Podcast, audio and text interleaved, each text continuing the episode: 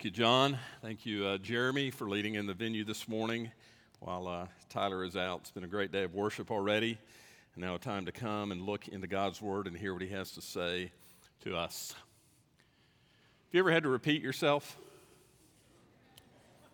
Not just because someone didn't hear what you said, but because they weren't really listening, or perhaps time went by and they forgot.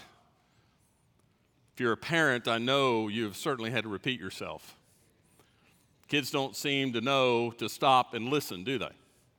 I remember when Jordan, our son, middle child, was uh, about eight or nine, I guess. Uh, not that he's any better at listening now, he's almost 31. But when he was eight or nine, I hope he's watching. Um, man, he was, he was fun, but he was like a little puppy, just out of control, you know? I'd say, hey, Jordan, and he'd come bouncing in. Would you please go to the garage and he's gone. So I'd get him back, you know, and eventually you learn what you have to do is kind of take both sides of the face, right? Okay, look me in the eye, watch my lips while I tell you what I need you to do. If you're a parent, you've had to repeat yourself. If you're a teacher, you certainly, as part of the learning process, have had to uh, repeat some core principles. You probably had to repeat yourself on how you wanted work done in your classroom. If you've been a, a coach, you certainly had to repeat yourself and remind players of the basic foundations and skills of the game. And sometimes, if you're a pastor, you have to repeat yourself.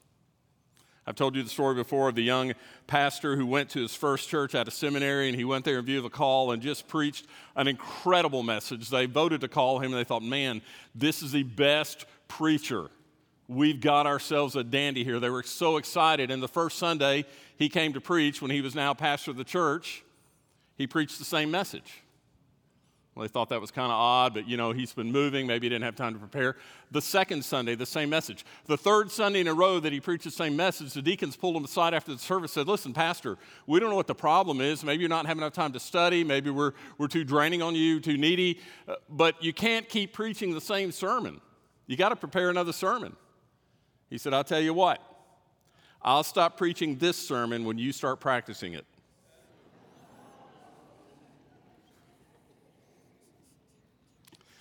Was having a conversation with a couple of other staff pastors in, in the last few weeks, and we decided it was good that we repeat the neighboring series. You remember four years ago, we did a series called The Art of Neighboring.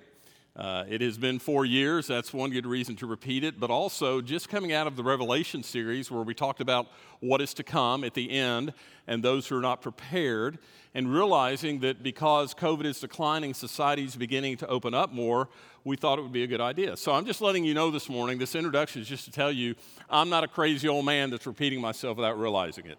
Okay? And it's important enough that, that it bears repeating.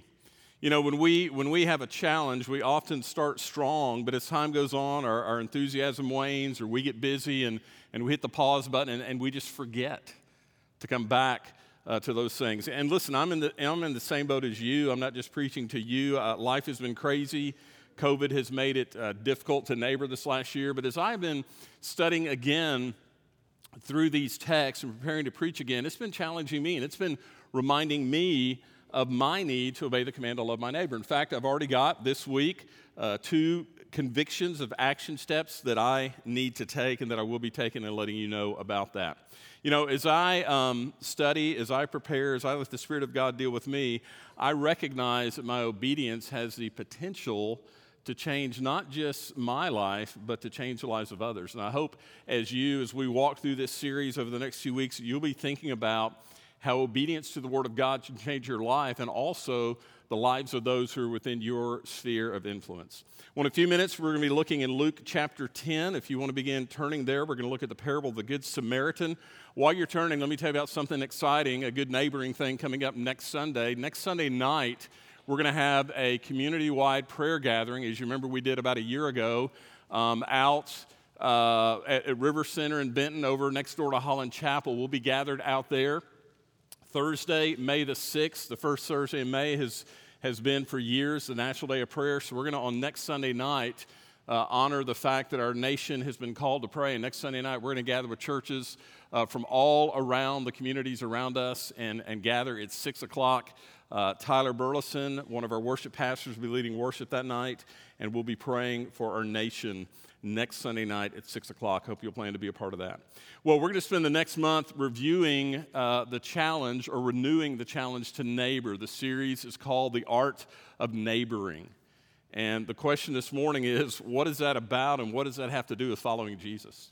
Four years ago, I was handed a book and read the story of a community, uh, Arvada, near Denver, where the church leaders had begun to realize the church was really not making much of an impact in their community.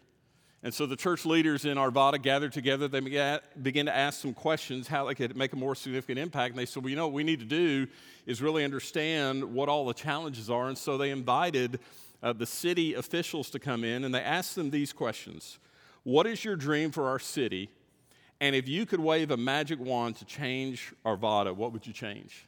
And the leaders basically came up with three needs in their city, and this is probably true in every city no at risk kids, no isolated uh, elderly or shut ins, and no single moms living below poverty level. Now, you hear those things, and it's natural if we hear those things about our own city, our own community, it's natural to think, well, those are issues that the government should address or take care of. But you know, the problem with that, if you've seen this happen before, the problem with that is the government starts a lot of programs and attempts to meet a lot of needs, and a lot of money gets wasted and funding runs out. And honestly, when you think about the needs that exist in our communities, exist in the cities where we live, those needs are better met through relationships. And so these city leaders basically said to the church if you really want to have a big impact, you need to start a neighboring movement. Now, when I read that, I figured that was probably, th- those comments were probably pretty universal, but I, I, fired off a quick email to a former mayor in the uh, central Arkansas area, and I asked that mayor um, about this whole idea of neighboring. And I asked that mayor to confirm that the needs and issues in our cities would be solved if the churches w- would begin to neighbor. And this is a response I got, part, part of it. I would go so far to say that the strengths of any neighborhood that are sustainable over time are the byproduct of great neighboring. And the weaknesses could be mostly minimized, if not completely eliminated, with some intentional, heartfelt neighboring. You see, that's not something, when we see the issues in our, in our neighborhoods, in our communities, those needs are not civic issues. It's not something that city leaders uh, should necessarily be giving their time to work on. The, the city leaders, city government, can't make people be good neighbors, and they're probably not the best source um, for how we ought to neighbor. What do we talk about here at the church? We talk about primarily getting the gospel out, impacting society, impacting our cities, being, being salt and light. And Jesus has given us a plan to do that. Jesus has said the greatest commandment is to love God and love your neighbor. So, what if we did what he said? What if, what if I did what he said? You know, anytime we study the commands of Scripture, whether it's individually or collectively like this, when I study the commands of Scripture individually, I need to ask the question Am I doing that? You need to ask the question Am I doing that? We need to ask the question Are, are we doing that? And the reality for most of us, at, least my reality, I assume it's yours as well, is I, I think about my neighbors. I know that some of my neighbors need Jesus. I know that I need to build relationships with my neighbors, but I'm busy. And life is complicated, and building relationships is messy. And when I see my neighbors, I say hello and I try to be friendly, but I'm not always intentional in the way that Jesus is talking about when he says that we should love our neighbors. So that's, that's why you and I need to be reminded of some, some foundational, basic understanding of living out our faith. We're here for a reason. God didn't save you just to welcome you home to heaven one day to spend eternity with Him. He left you here after you were saved, and you're here for a reason. You hear me say all the time, we're blessed to be a blessing. That's not just talking about our finances, it's talking about our life. God has given us life, and God has blessed us in order to bless others. We're not just saved for eternity, we're saved to serve in the here and now. We're to be salt and light and we're to get out the message of the gospel. That's best done in the context of relationships, and that means that we've got to get up close and personal with people. Look with me this morning in Luke 10, beginning in verse 25. Luke 10 25, we'll be reading down through verse 37. On one occasion, an expert in the law stood up to test Jesus. Teacher, he asked, what must I do to inherit eternal life? What is written in the law? He replied. How do you read it?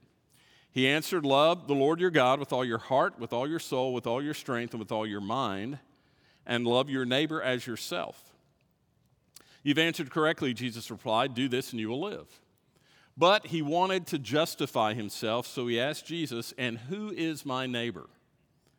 In reply, Jesus said, A man was going down from Jerusalem to Jericho when he was attacked by robbers. They stripped him of his clothes, beat him, and went away, leaving him half dead. A priest happened to be going down the same road, and when he saw the man, he passed by on the other side. So too, a Levite, when he came to the place and saw him, passed by on the other side. But a Samaritan, as he traveled, came to where the man was, and when he saw him, he took pity on him. He went to him and bandaged his wounds, pouring on oil and wine. Then he put the man on his own donkey, brought him to an inn, took, and took care of him. The next day he took out two denarii and gave them to the innkeeper. Look after him, he said, and when I return, I'll reimburse you for any extra expense you may have. Which of these three do you think was a neighbor to the man who fell into the hands of the robbers? The expert in the law replied, The one who had mercy on him. Jesus told him, Go thou and do likewise. Now, this expert in the law came to Jesus actually to, to trap him. They often did that. He asked him a very simple question, which had a very simple answer. And it's interesting, the answer this man gave that Jesus affirmed is from Scripture. You know, anytime someone talks to you about your faith, you can't go wrong answering with Scripture. You may feel like, well, I don't have all the answers, but if you know what the Word of God says, that's all you need to know. I love what Spurgeon said Scripture's like a lion chained up. You don't have to defend it, just turn it loose and it will defend itself. And so this man answered, and Jesus affirmed first from Deuteronomy 6, love God with all your heart, soul, mind, and strength, and then from Leviticus 19, love your neighbor as yourself. I love Jesus' methodology too. The man comes and asks him the question, and his response is, Well, what do you think? You see, he knew he already knew the answer. Sometimes I use this methodology if someone comes to me for advice and I know they're coming not really to hear what I think or what God's word has to say. They're coming because they either want me to affirm something they already think or they're hopeful I'll give them an answer different than what they know is to be true. And so I usually say that. Well, what do you think? I've got one particular friend that frustrates him to no end, but I always ask him, Well, what do you think? So it's a simple question, a simple answer. The expert knew the answer. But notice when, when the answer is given and the answer is affirmed, he, he wants to feel good. He wants to justify himself. He wants Jesus to tell him he's a good neighbor. And so when he asks the question, Who is my neighbor? Jesus tells this very familiar parable of the Good Samaritan. And the unexpected surprise was it was the Samaritan who was a good neighbor because he was neighboring a Jew. Now, if you don't know why that's significant, let me explain. The Samaritans and Jews despise each other. The Samaritans were half breeds.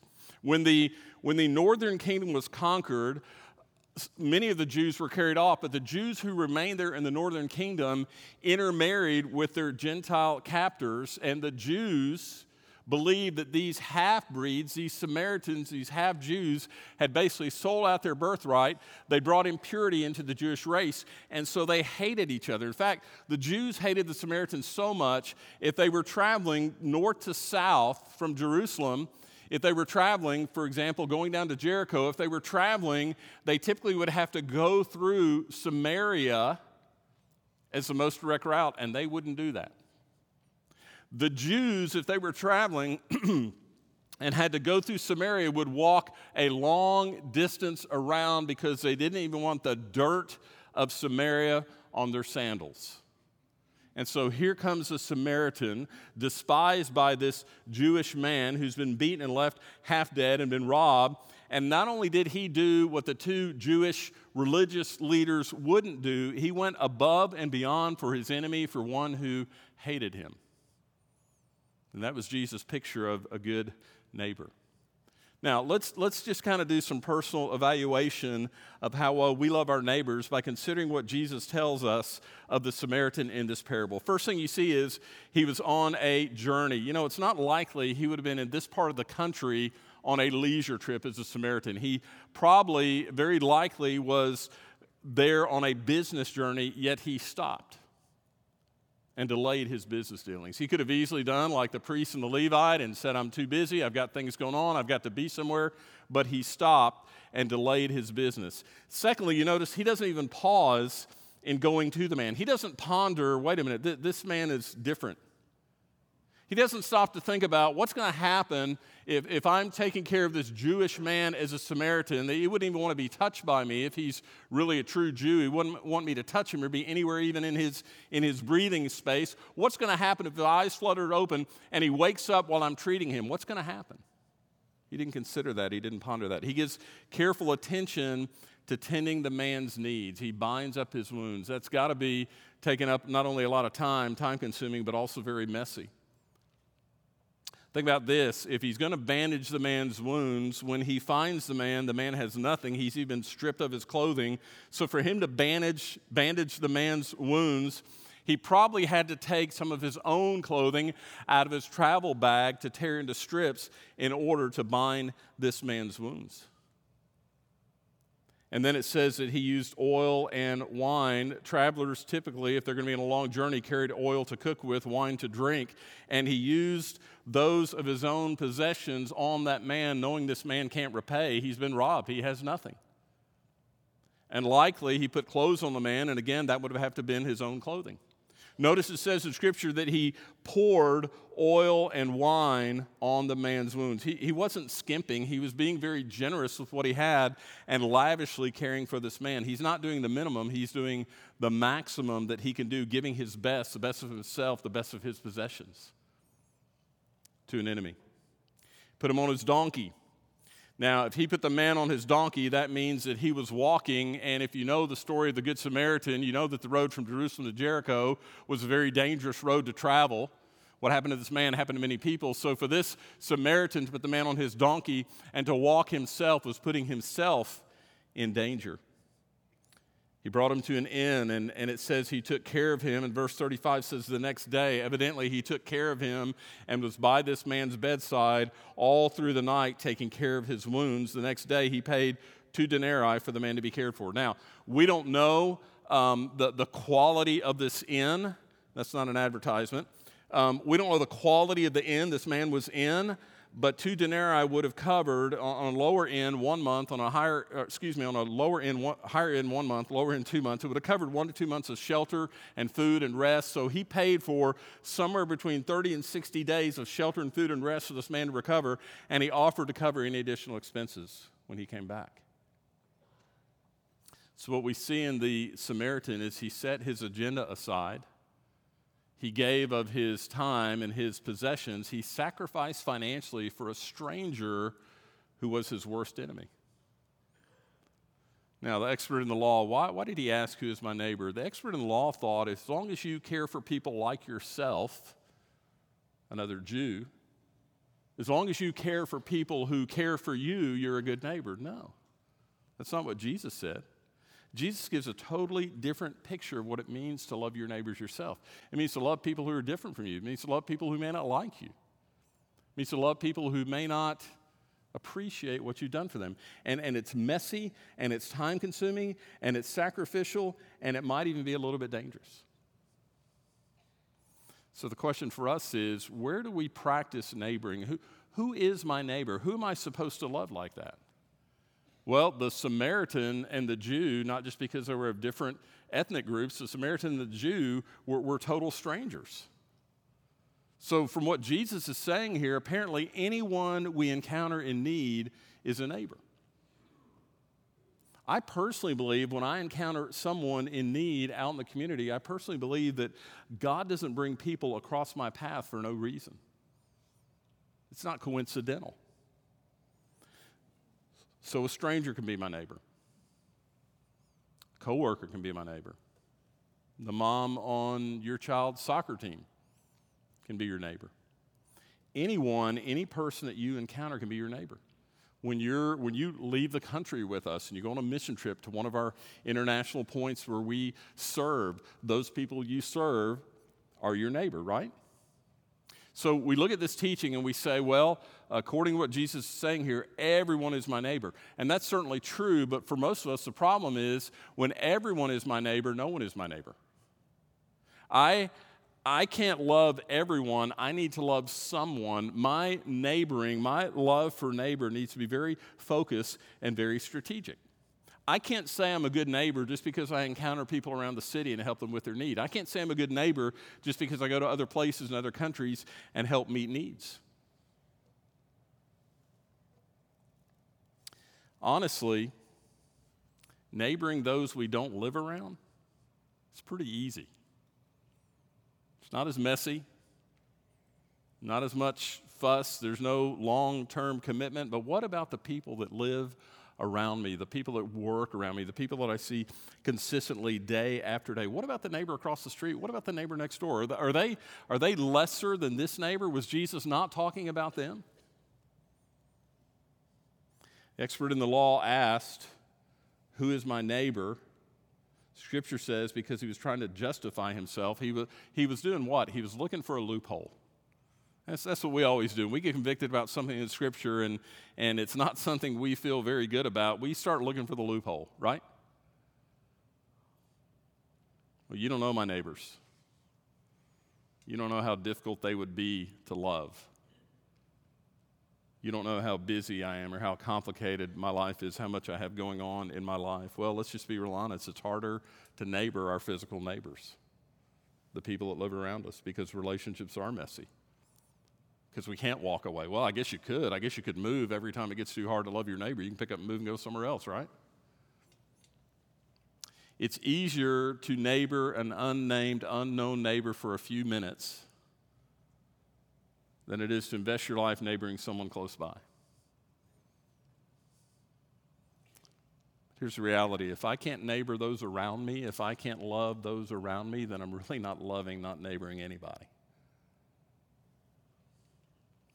Now, we're not all at the level the Good Samaritan was. We're probably not going to get there in the next four weeks, but let's just start with some neighboring basics. You know, the first step to being a good neighbor? Is to know your neighbor's name. Do you know your neighbor's names? When you drive down the street, when, when, when I drive down the street and I see a neighbor out, I, I will typically do one of three things based on the level of relationship. I'll either wave, my window's down, I might say, hey man. Or I'll wave and say, Hey, John, how's it going? Or I'll pull over when I see my neighbor out. Hey, John, I see Bobby's home from college. You got plans for this summer? Now, what's the difference in that? It's, it's whether they're a stranger or an acquaintance or we have a relationship with them. And if we're going to neighbor properly, if we're going to obey the great commandment, to love our neighbor as ourselves, then we have to move from stranger to acquaintance to relationship. I want you to take just a minute, and, and, if you need to close your eyes to do this, that's fine. I want you to take just a minute, and in your mind's eye, I want you to picture your neighbors. Now, you may not live in a neighborhood where it's perfectly blocked streets. Even if you're in a rural area, I want you to picture the, the four, five, or six houses closest to you. And you see those houses? Do you know who lives in those houses?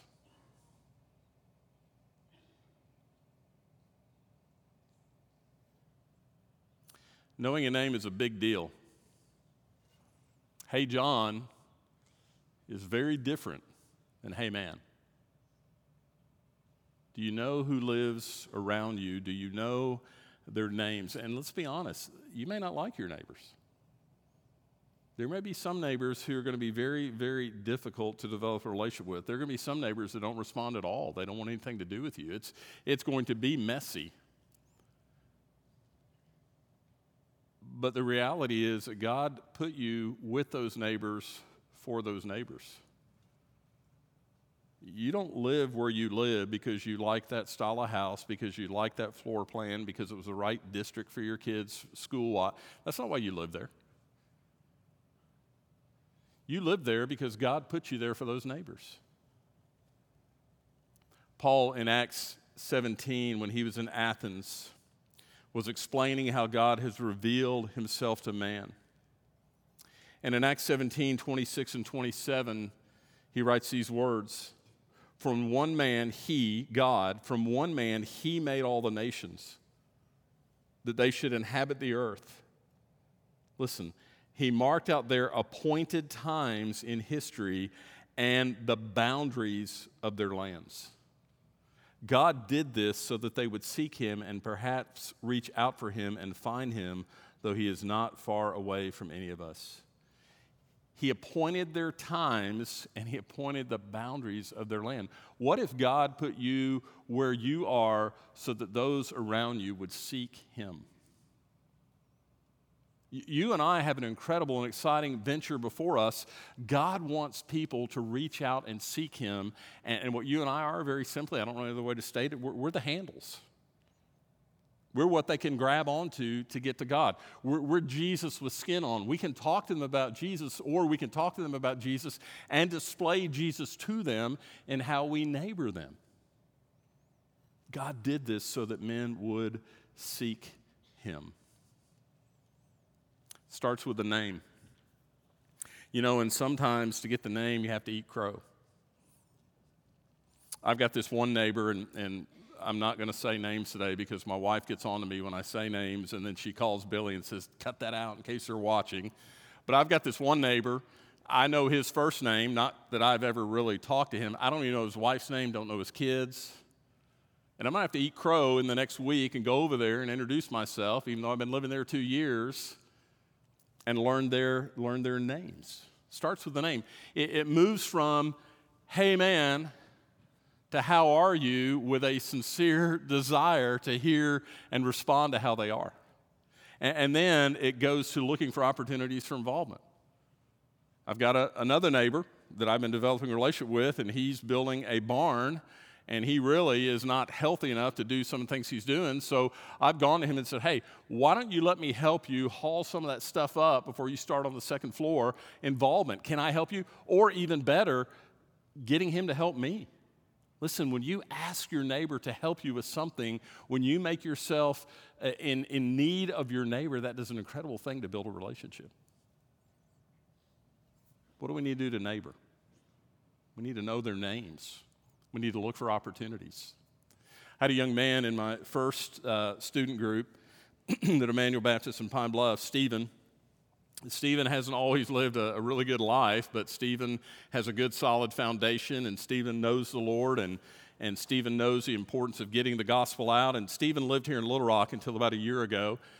And I remember Stephen telling me how he had kind of gotten burdened that he didn't know his neighbors, he didn't know the kids that his kids hung out with in the neighborhood, so he made a very strategic decision. He moved his grill from the back patio to the driveway.